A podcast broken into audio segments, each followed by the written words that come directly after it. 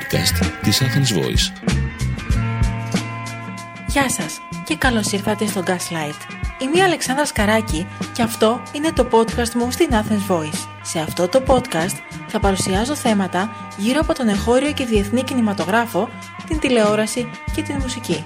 Τα πιο ενδιαφέροντα θέματα από ταινίες, σειρές και μουσικά άλμπουμ που αγαπάμε.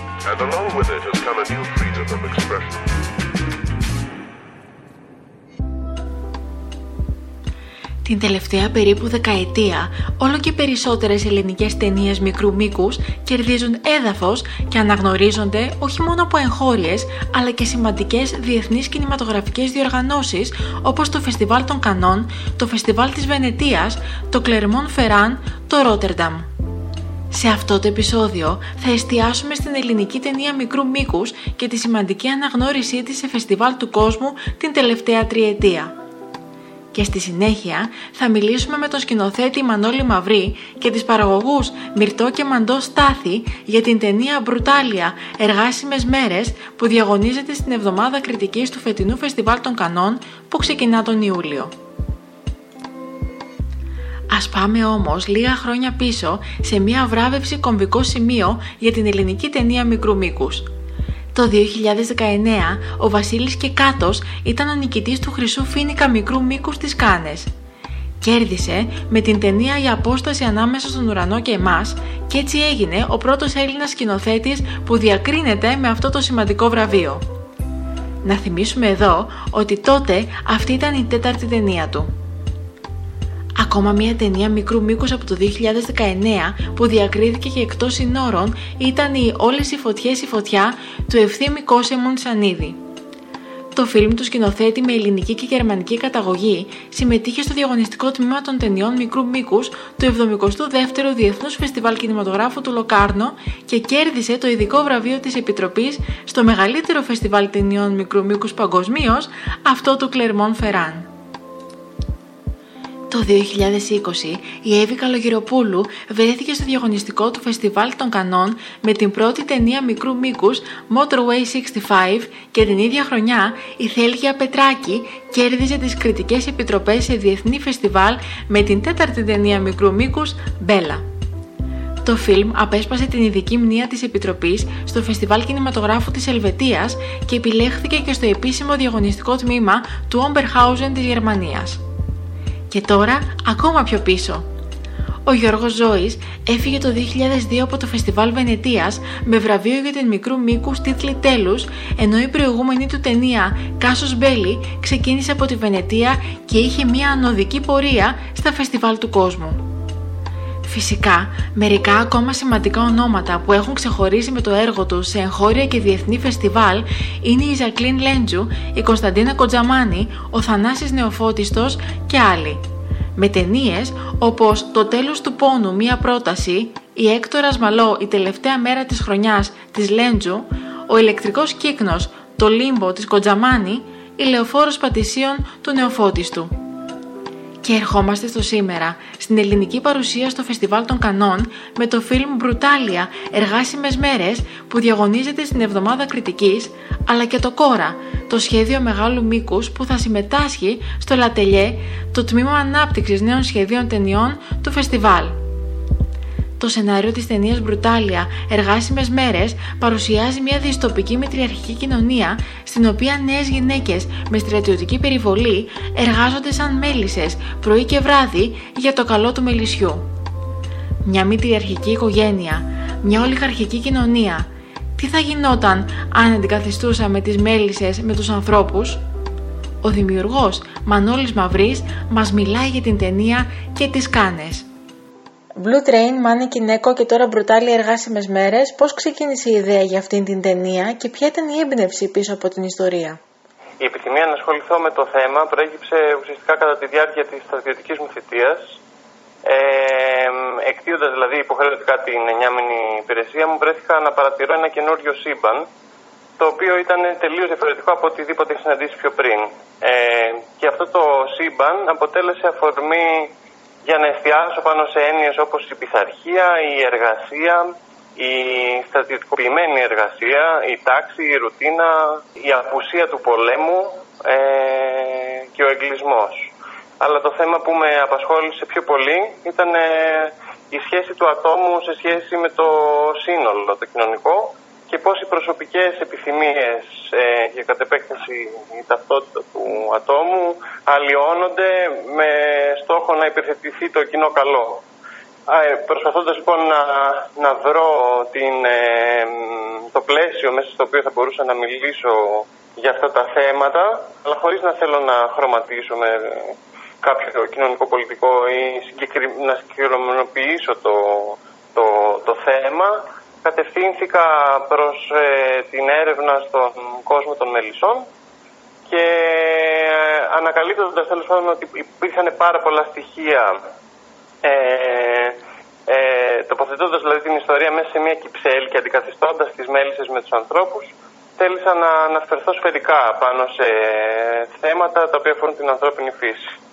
Ε, κάνοντας ένα zoom out, η, η ίδια ιστορία είναι μια αλληγορία η οποία είναι μια, μια μεταφορά ουσιαστικά του κόσμου των μελισσών σε ανθρώπινα μέτρα όπου γίνεται μια αντίστοιξη των ιδιωτήτων των, των μελισσών αλλά παρουσιάζεται με, με ανθρώπους. Η ταινία Μπρουτάλια, Εργάσιμες Μέρες, αποτελεί ουσιαστικά μια αλληγορία που ακροβατεί ανάμεσα στο θρίλερ και τη μαύρη κομμωδία ενώ παράλληλα υπάρχουν κάποια στοιχεία musical και ψευδοντοκιμαντέρ. Είναι ένα αρκετά σύνθετο και περίεργο κράμα που με έναν περίεργο τρόπο δένει.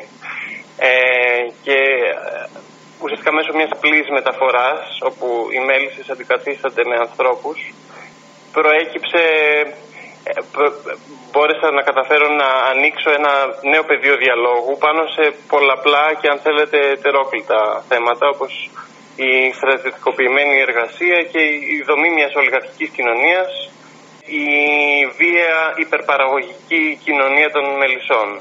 Αλλά το θέμα της ταινίας για μένα, το κυριότερο θέμα, αποτελεί η ένταξη του ατόμου στο σύνολο και η μοναξιά την οποία βιώνουν οι χαρακτήρες μέσα σε αυτό. Μάλιστα.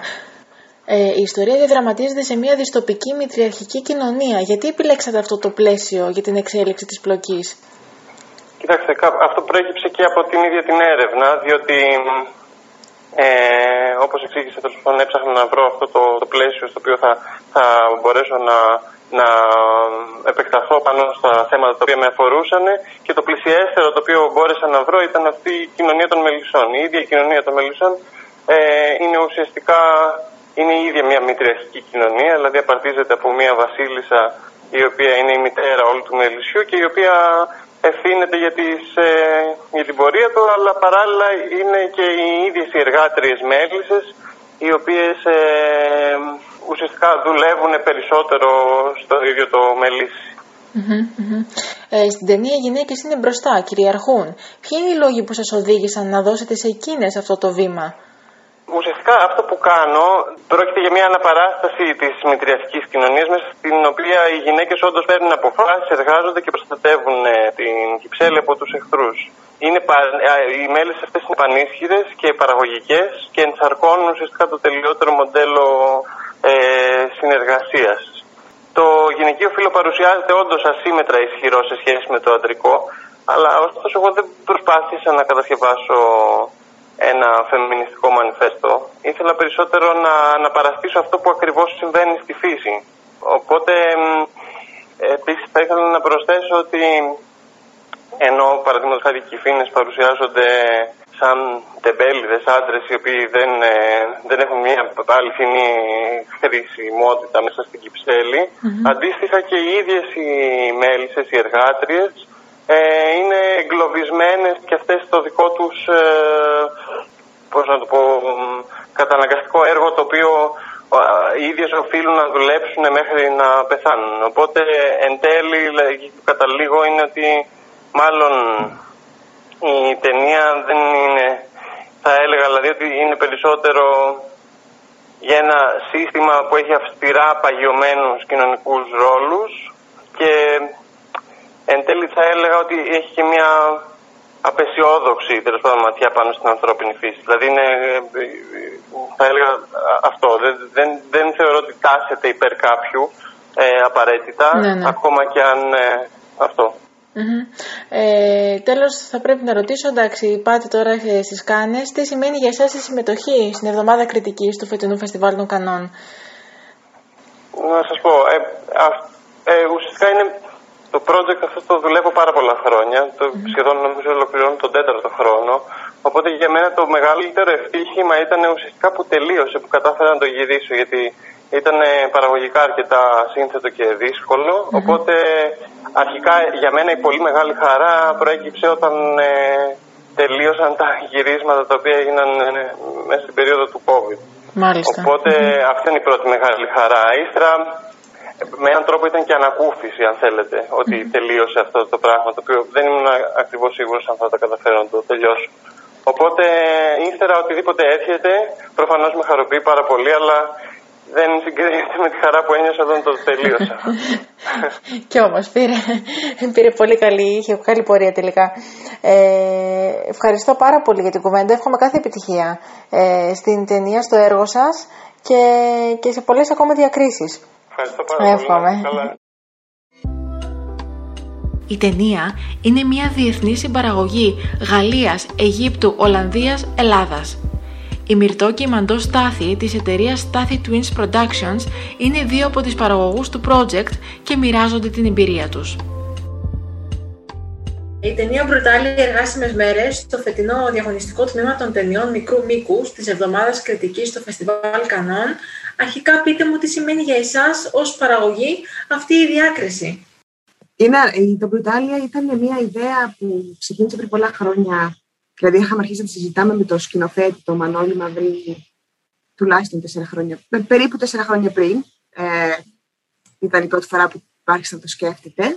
Ήταν μια πολύ δύσκολη παραγωγικά ταινία, οπότε μας πήρε αρκετό καιρό να καταφέρουμε να τη φέρουμε ας πούμε, στα δεδομένα, γιατί θέλαμε, δηλαδή να την κάνουμε ακριβώς όπως την είχαμε ονειρευτεί, γιατί έπρεπε να ήταν, πολύ, ήταν αρκετά ακριβή ταινία για μικρολίκου, για να καταφέρουμε να έχουμε την ποιότητα που θέλαμε και το αποτέλεσμα που θέλαμε.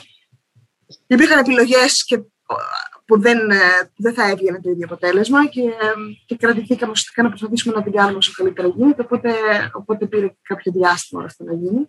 Οπότε για εμάς μετά από τόσα χρόνια προσπάθειας, γιατί είναι αρκετά χρόνια από όλη την και αλλά και από την παραγωγή, σίγουρα το να πάει στις Κάνε είναι ένα όνειρο που, που γίνεται πραγματικότητα. Γενικά οι Κάνε ήταν ένα φεστιβάλ που εγώ και η αδερφή μου αγαπάμε πάρα πολύ από πολλά χρόνια. Οπότε το ότι πάει σε αυτό το συγκεκριμένο κιόλας γιατί υπάρχουν πολλά μεγάλα αντίστοιχα φεστιβάλ. Απλά οι Κάνες ιδιαίτερα είναι ένα φεστιβάλ που για μας ε, πάντα σημαίνει πολλά. Οπότε είμαστε πολύ χαρούμενοι που συνέβη. Τέλος πάντων, να μας πάρουν για πρεμιέρα σε αυτό το φεστιβάλ συγκεκριμένα. Είμαστε πολύ χαρούμενοι, δηλαδή. Ε, εδώ. Ναι, αν θέλεις να προσθέσετε κάτι. Ναι. Ε, είχαμε ξεκινήσει να δουλεύουμε με τον Μανώλη από, το πρώτο του, από την πρώτη ταινία, όταν ήμασταν όλοι στο Λονδίνο φοιτητές. Και θυμάμαι ότι το είχαμε πει τότε, ήταν 10 χρόνια πριν και είχαμε πει ε, και σε κάποια στιγμή θα καταφέρουμε να κάνουμε την, την ταινία που θα, θα μας ανοίξει την πόρτα στις Κάνες. Και όταν είχε έρθει και με αυτό το concept, τον Brutal, φυσικά, έχουμε κάνει τις δύο τις προηγούμενες δύο ταινίες του. Και όταν ήρθε με αυτό το concept, ξέραμε ότι χρειαζόμαστε πολύ γερή συμπαραγωγή και από πλευράς ελληνικής συμπαραγωγής, γιατί η δικιά μας εταιρεία έχει βάση στο Λονδίνο. Επομένως, ήταν πιο δύσκολο και για μας να, να πάρουμε τα ε, να πάρουμε χρηματοδότηση από το ελληνικό κέντρο. Οπότε θέλαμε ε, ελληνική συμπαραγωγή ούτως ή άλλως για, για την ελληνική χρηματοδότηση. Αλλά ξέραμε εξ αρχής ότι χρειαζόμαστε και ευρωπαϊκή συμπαραγωγή. Επομένως, ήταν ένας, ένα πολύ ενδιαφέρον μάθημα ανεξαρτήτως της επιτυχίας με την προβολή στις Κάνες, που είναι καταπληκτικό και η αρχή για τα επόμενα βήματα και την ταινία μεγάλου μήκους που μάλλον συζητάμε τώρα να κάνουμε με το Μανώλη, ήταν και, μια, και ένα μάθημα για μας να κάνουμε την πρώτη μας ευρωπαϊκή συμπαραγωγή, ε, ακόμα και σαν μικρού μήκους τώρα, οπότε αυτό μας άνοιξε πολλές πόρτες και με άλλους συνεργάτες για, την, ε, για τη μεγάλου μήκους. Και είμαστε πάρα πολύ χαρούμενοι που έχουμε και την Αβιόν μαζί μας προφανώς, που ήταν καταπληκτική εταιρεία να συνεργαστούμε στην Ελλάδα και μας βοήθησαν τρομερά σε όλο το γύρισμα και φυσικά και με την Ταράντουλα Belgique, που είναι η εταιρεία συμπαραγωγής ε, στο Βέλγιο που συνεργαστήκαμε η οποία ερωτεύτηκε το project αμέσως και ήταν μια, είναι μια εταιρεία που έχει κάνει πάρα πολλές μεγάλου μήκους, αλλά δεν έχει κάνει καμία μικρού εδώ και 20 χρόνια. Και όπως και η Αβιόν που δεν έκανε μικρού, και η Ταράντουλα και οι δύο απλά είπαν ότι αυτό το project είναι κάτι που πιστεύουν πολύ και έτσι και τους πήραμε και τις δύο on board και ξεκινήσαμε μια συμπαραγωγή αυτές οι τρεις εταιρείες, ε, ε, η Στάθη του η Αβιών και η Ταράντουλα, να πραγματοποιήσουμε το ακατόρθωτο, μια πολύ ακριβή μικρού μήκους στην Ελλάδα του σήμερα που δυστυχώς τα fundings είναι δύσκολα. Έτσι, έτσι. Είναι μια διεθνή συμπαραγωγή λοιπόν. Ναι. Ε... Είναι διεθνή συμπαραγωγή, ναι. Ε, η Ταράντουλα ήρθε στο τέλος, δηλαδή στην αρχή είχαμε ξεκινήσει με την Αβιόν μαζί ε, σαν ελληνική παραγωγή και μετά καταφέραμε και κάναμε και ευρωπαϊκή συμπαραγωγή με το βελγιο Μάλιστα. Θέλετε να μου περιγράψετε λιγάκι πώς ήταν η εμπειρία της παραγωγής του project από την πρώτη μέρα μέχρι την τελευταία, μέχρι το final cut; Ωραία. Ε, είναι έτσι, πολύ ενδιαφέρουσα αυτή η εμπειρία. Ξεκίνησε, ε, ξεκίνησε σίγουρα με μία ιδέα του Μανώλη που ξέραμε, με, που ξέραμε ότι θα έχει πολύ μεγάλη απέτηση και σε location και σε, και σε ηθοποιούς. Ε, γιατί έχει πάρα, πολύ, έχει πάρα, πολλούς, ε, έχει πάρα πολλές χορεύτριες. Οπότε από την αρχή ξέραμε ότι δεν είναι μόνο το cast, αλλά είναι και το, και το supporting cast που είναι πάρα πολύ σημαντικό, ε, οι μέλισσες. Οι οποίες αποτελούν τις μέλισσες της Κυψέλης. Ναι, είναι, είναι πολλοί κόσμος που πρέπει να είναι επαγγελματίας ουσιαστικά. Ε, δεν είναι ότι είναι απλοί έξτρα. Ήταν σημαντικοί ρόλοι όλοι. Και ήταν 30 άτομα, ας πούμε. Οπότε είναι δύσκολο να βρεις αυτό το cast εύκολα, τέλος Ναι. Ναι, οπότε έπρεπε να, ε, να, να βρούμε μια σχολή ε, χορού για να κάνουμε cast όλες τις χορεύτριες. Γιατί ε, έτσι όπως το είχε σκεφτεί και ο Μανώλης και το είχε φανταστεί, είναι ότι όλες οι κινήσεις, τους μήνους και των μελισσών πρέπει να είναι πολύ... Ε, είναι, να είναι όλες χορογραφημένες. Ακόμα και άμα δεν είναι πραγματικά χορογραφημένη όλη η ταινία με την έννοια του χορού, ε, όλες οι κινήσεις είναι συγχρονισμένες. Επομένως, ξέραμε την αρχή ότι οι, όλοι μας οι όλες οι κοπέλες που είναι έξτρας, δεν είναι πραγματικά έξτρας, είναι supporting σημαντικοί χαρακτήρες, που είναι τουλάχιστον 30 ε, και πρέπει να είναι όλες χορεύτριες. Επομένως, από την αρχή ξέραμε ότι είναι μια μικρού μήκους που έχει πολύ, δυνα... πολύ ε, δύσκολο cast και ταυτόχρονα δύσκολα locations, γιατί τα locations είναι, πρέπει να είναι σε στρατόπεδο ε, και έπρεπε να είναι και σε...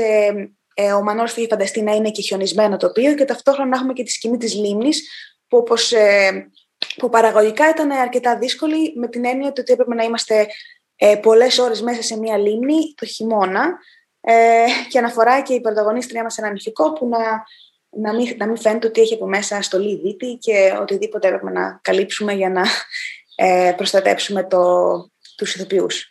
Ε, επομένως, ξέραμε από την αρχή ότι υπάρχει, υπάρχει μεγάλο, ε, παρα, υπάρχουν παραγωγικές δυσκολίες που πρέπει να λύσουμε και τις λύναμε κάθε μία στην, ε, στον καιρό της, αλλά γι' αυτό και ξεκίνησε και από νωρίς το pre-production, δηλαδή για μικρού μήκους είχε pre-production ε, χρόνου ενός, σχεδόν ενός ε, μιας μεγάλου. Γιατί τα challenges, οι, οι απαιτήσεις της ταινίας ήταν απαιτήσεις σχεδόν μιας μεγάλου μήκους.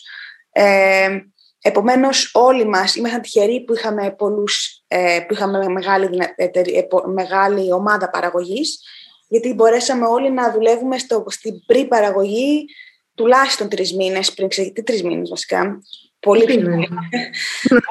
πολύ πιο πολύ. Ε, από το καλοκαίρι, ξεκινήσαμε από το καλοκαίρι του ε, 20, ε, ξεκινήσαμε την προϋπαραγωγή, με, να, με, να κάνουμε focus και να προσλάβουμε τη μεγαλύτερη ομάδα, το μεγαλύτερο κομμάτι της ομάδας από τον Οκτώβριο-Νοέμβριο και να πάμε για γύρισμα αρχές τέλη, τέλη Δεκεμβρίου, αρχές Ιανουαρίου. Ναι.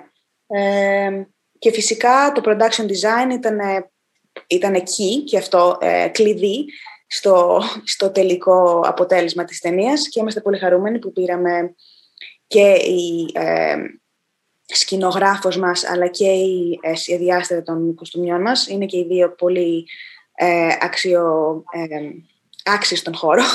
Ε, οπότε είμαστε πολύ χαρούμενοι που δουλεύουμε και με τη Δάφνη ε, Καλογιάννη που είναι η production designer και με την Εύα Γουλάκ που ήταν η κοπέλα μας έκανε τα κοστούμια και έβγαλε αυτό το αποτέλεσμα που είχαμε φανταστεί. Ε, και φυσικά ο Μανώλης σε όλη αυτή την περίοδο που εμείς δουλεύαμε το pre-production έκανε πάρα πολύ αναλυτικό storyboard ε, μαζί ε, ε, με ένα storyboard artist και ο ίδιος που είναι και έχει και background στο, στο graphic design οπότε ξέραμε ξεκάθαρα ποιο είναι το ήταν πολύ ξεκάθαρο το vision του από την αρχή και αυτό βοήθησε τρομερά και με τα locations, και με τις, ε, και με τα locations στην Ελλάδα αλλά και με τους ηθοποιούς που, που διαλέξαμε και με τα κουστούμια ε, και με όλα. Ε, και είναι ενδιαφέρον να βλέπεις τις, τα storyboard που είχε κάνει τον Σεπτέμβριο και πώς τώρα είναι οι σκηνές αυτές, γιατί είναι ακριβώς, ε, ακριβώς ίδιες.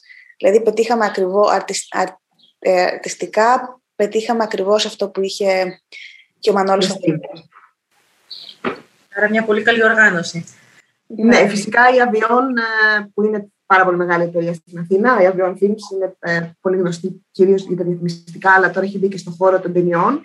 Ε, έκανε τεράστια διαφορά ως προς το production ε, value, δηλαδή επειδή προσέφερε, έχει πάρα πολύ κόσμο, έχει, έχει δυνατές πλάτες, επειδή είναι μεγάλη εταιρεία παραγωγής, δηλαδή μια μικρή εταιρεία παραγωγής. Ε, εγώ με την αδερφή μου είμαστε δύο άτομα στο Λονδίνο, η εταιρεία μας είναι μικρή εταιρεία.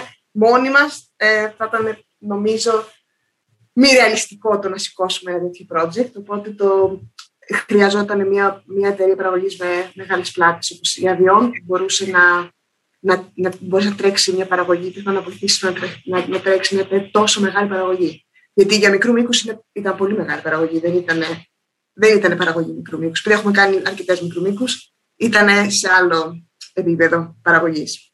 Και σίγουρα βοήθησε πολύ στην παραγωγή μας με την Avion. Ποια ήταν η συμβολή του Ελληνικού Κέντρου Κινηματογράφου σε αυτό το εγχείρημα, πώς σας βοήθησε; Το Ελληνικό Κέντρο ήταν καταπληκτικό γιατί ήταν το πρώτο που μας έδωσε χρηματοδότηση. Είναι πολύ σημαντικό να πάρεις χρηματοδότηση από το κράτος, το ελληνικό, ε, γενικά από το κράτος, θεωρώ γενικά αν θες να κάνεις μια συμπαραγωγή, είναι σημαντικό να φανεί ότι παίρνεις χρηματοδότηση από κρατικό φορέα. Και το, το, το ελληνικό κέντρο μας έδωσε αρκετά μεγάλη χρηματοδότηση. Τέλος πάντων, τη μεγαλύτερη που μπορείς να πάρεις σε μικρού μήκους. Ε, οπότε, σίγουρα ήταν ένα μικρό ποσοστό δυστυχώς σε σχέση με το συνολικό budget της ταινίας. Αλλά όπως και να έχει το γεγονός ότι πήραμε χρηματοδότηση από το ελληνικό κέντρο, σίγουρα μας άνοιξε τις πόρτες για όλα τα υπόλοιπα. Δηλαδή, είναι ένα, μια πολύ καλή αρχή. Αν πάρεις χρηματοδότηση από το κέντρο, πολύ εύκολα μπορείς να προσεγγίσεις πάρα πολλά άλλα fans. Χωρίς χρηματοδότηση από το ελληνικό κέντρο, είναι, για μένα θεωρώ ότι είναι πολύ πιο δύσκολο. Γιατί αυτό είναι μια μεγάλη πλάτη. Σημαίνει ότι το κράτος σε στηρίζει, σημαίνει ότι έχει ένα σχετικά καλό project, όπως και να έχει, για να πας χρηματοδότηση. Οπότε πιο εύκολα όλο θα σε κοιτάξει σαν επιλογή. Ήταν η αρχή μας, η αρχή πριν ξεκινήσουμε να κυνηγάμε τις ευρωπαϊκές συμπαραγωγές. Ε, είναι η πρώτη ουσιαστικά επιβεβαίωση, ε, σαν στάμπα, ε, επιβεβαίωση ότι το project αυτό μπορεί να έχει πάρει το πρώτο approval από κάποιο κρατικό φορέα και, μετά, και με αυτή την επιβεβαίωση μπορείς να πας και στις ευρωπαϊκές χώρες και να πεις έχουμε αυτές τις εταιρείες παραγωγής, έχουμε το, ε, το Ελληνικό Κέντρο Κινηματογράφου, την υποστήριξη του Ελληνικού Κέντρου Κινηματογράφου και μπορούμε να πάμε τώρα να κάνουμε μια συμπαραγωγή. Ε, και φυσικά αυτό ανοίγει διαφορετικές πόρτες. Ε, και ήταν και η πρώτη, είχαμε πάρει και με την, με την ταινία, με τη δεύτερη ταινία του Μανώλη που είχαμε κάνει πριν τρία χρόνια, Είχαμε το Μανεκινέκο. Το Μανεκινέκο πάλι είχαμε πάρει χρηματοδότηση από το κέντρο, αλλά είχαμε πάρει ε, για το, για το post-production. Σε δεύτερη φάση δηλαδή, όχι για, όχι για, τα, όχι για τα γυρίσματα. Οπότε ήταν Ολοκληρωμένη ταινία. Σου δίνουμε κάποια λεφτά που ολοκληρωθεί η ταινία. Μπορείς να, να, να κάνεις αίτηση, επειδή δεν είχαμε προλάβει το είχαμε γυρίσει και δεν είχαμε κάνει αίτηση. Θέλαμε να τη γυρίσουμε τελικά γρήγορα σχετικά και δεν είχαμε προλάβει να κάνουμε την αίτηση για πριν. Πήραμε αφού γυρίσει την ταινία το ολοκληρωμένο έργο. Οπότε είναι η δεύτερη φορά που ουσιαστικά ε, μας δίνεται λεφτά από το, από το κέντρο για την ταινία του, του Μανώλη. Δηλαδή μεταξύ μας συνεργασία, στα Twins και, και του Μανώλη Μαυρή. Ναι. Και φυσικά αυτό βοήθησε και την ταρά. Στην αρχή είχαμε, είχαμε αποφασίσει ότι θα ε, ενδιαφερόμασταν για συμπαραγωγή με τη Γαλλία και είχαμε αρχίσει να ε, επικοινωνούμε με γαλλικές εταιρείες, αλλά ήταν και περίοδος που έπεσε μέσα στο COVID όλο αυτό, οπότε πάρα, είχαμε, χάσαμε σχεδόν έναν χρόνο γιατί όλοι ήταν πάρα πολύ αργοί στο να απαντήσουν. Χάσαμε σχεδόν ένα χρόνο να βρούμε Γάλλο συμπαραγωγό. Και μέσα σε, όλο αυτό το, σε όλη αυτή την περίοδο που κάναμε την έρευνα, ε, μας ήρθε, ε, ε, ε, διαβάσαμε την Ταράντουλα, ο Μανώλης ήταν πολύ, ε, τους, του άρεσε πολύ το έργο τους, τους άρεσε και η δουλειά τους και όλα τα μεγάλα μίξ που είχαν κάνει και μετά έτσι την κάναμε και την πλησιάσαμε και έτσι ξεκίνησε και αυτή η συνεργασία. Ε, και το Βέλγιο με, το, με τη σειρά της Ταράντουλα από τη δικιά της ε, πλευρά πήρε κρατικό, έκανε έτσι συμπαραγωγής με Ελλάδα-Βέλγιο και πήραμε και το, ε, την κρατική επιχορήγηση του Βελγίου για συμπαραγωγή, ε, το οποίο ήταν άλλο τόσο περίπου, το, το, το, το, το ίδιο ποσό με αυτό που είχε βάλει και το κέντρο της Ελλάδας περίπου, το οποίο είναι έξοδα που έπρεπε να εξοδευτούν στο Βέλγιο. Στο Βέλγιο. Και από τη στιγμή που είχαμε αποφασίσει ότι θα κάνουμε το γύρισμα στην Ελλάδα, κάναμε, αποφασίσαμε να κάνουμε όλη την μεταπαραγωγή ε, στην, στο Βέλγιο. Γι' αυτό και οι περισσότεροι μας συνεργάτες στο post-production είναι, είναι από εκεί. Μάλιστα. Μάλιστα. Πολύ ενδιαφέροντα όλα αυτά. Ε, αυτά είχα να ρωτήσω. Ε, δεν ξέρω αν θέλετε να συμπληρώσετε κάτι για την ταινία. Ε, κάτι μικρό, κάτι μικρό, συγγνώμη, ότι βασικά προφανώς ήμασταν τυχεροί, γιατί σε αυτό το timing που είμαστε, επίσης ο ΕΚΟΜΕ έχει ανοίξει mm. για χρηματοδοτήσεις μικρού μήκους, ε, σε, σε, οτιδήποτε, σε οποιοδήποτε ταινία εξοδέψει στην Ελλάδα με ε, πάνω από 60.000 ευρώ και το budget της ταινίας ήταν μεγαλύτερο, επομένως μπορούσαμε επίσης να πάρουμε χρηματοδότηση από τον ΕΚΟΜΕ και τελικά ο ΕΚΟΜΕ ε, έχει υποδειχτεί να είναι και το μεγαλύτερο κομμάτι της χρηματοδότησής μας και ήταν και ένας από τους βασικούς παράγοντες που καταφέραμε τελικά να έχουμε αυτό το production value ε, γιατί δεν θα, θα, ήταν πολύ πιο δύσκολο χωρίς, την, χωρίς τη βοήθεια του ΕΚΟΜΕ. Επομένως, ε, η τελικά από την Ελλάδα είχαμε...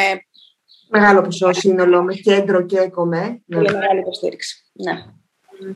Τέλεια, λοιπόν. Έχουμε καλή επιτυχία στις κάνες καλή επιτυχία και στο έργο σας. Η διάκριση της ελληνικής ταινίας μικρού μήκους κάθε χρόνο σε περισσότερους θεσμούς της Ελλάδας και του εξωτερικού είναι ένα αισιόδοξο γεγονός για την ελληνική παραγωγή. Ευχόμαστε κάθε επιτυχία στον Μανώλη Μαυρή, την ομάδα του, αλλά και όλους τους μικρομικάδες.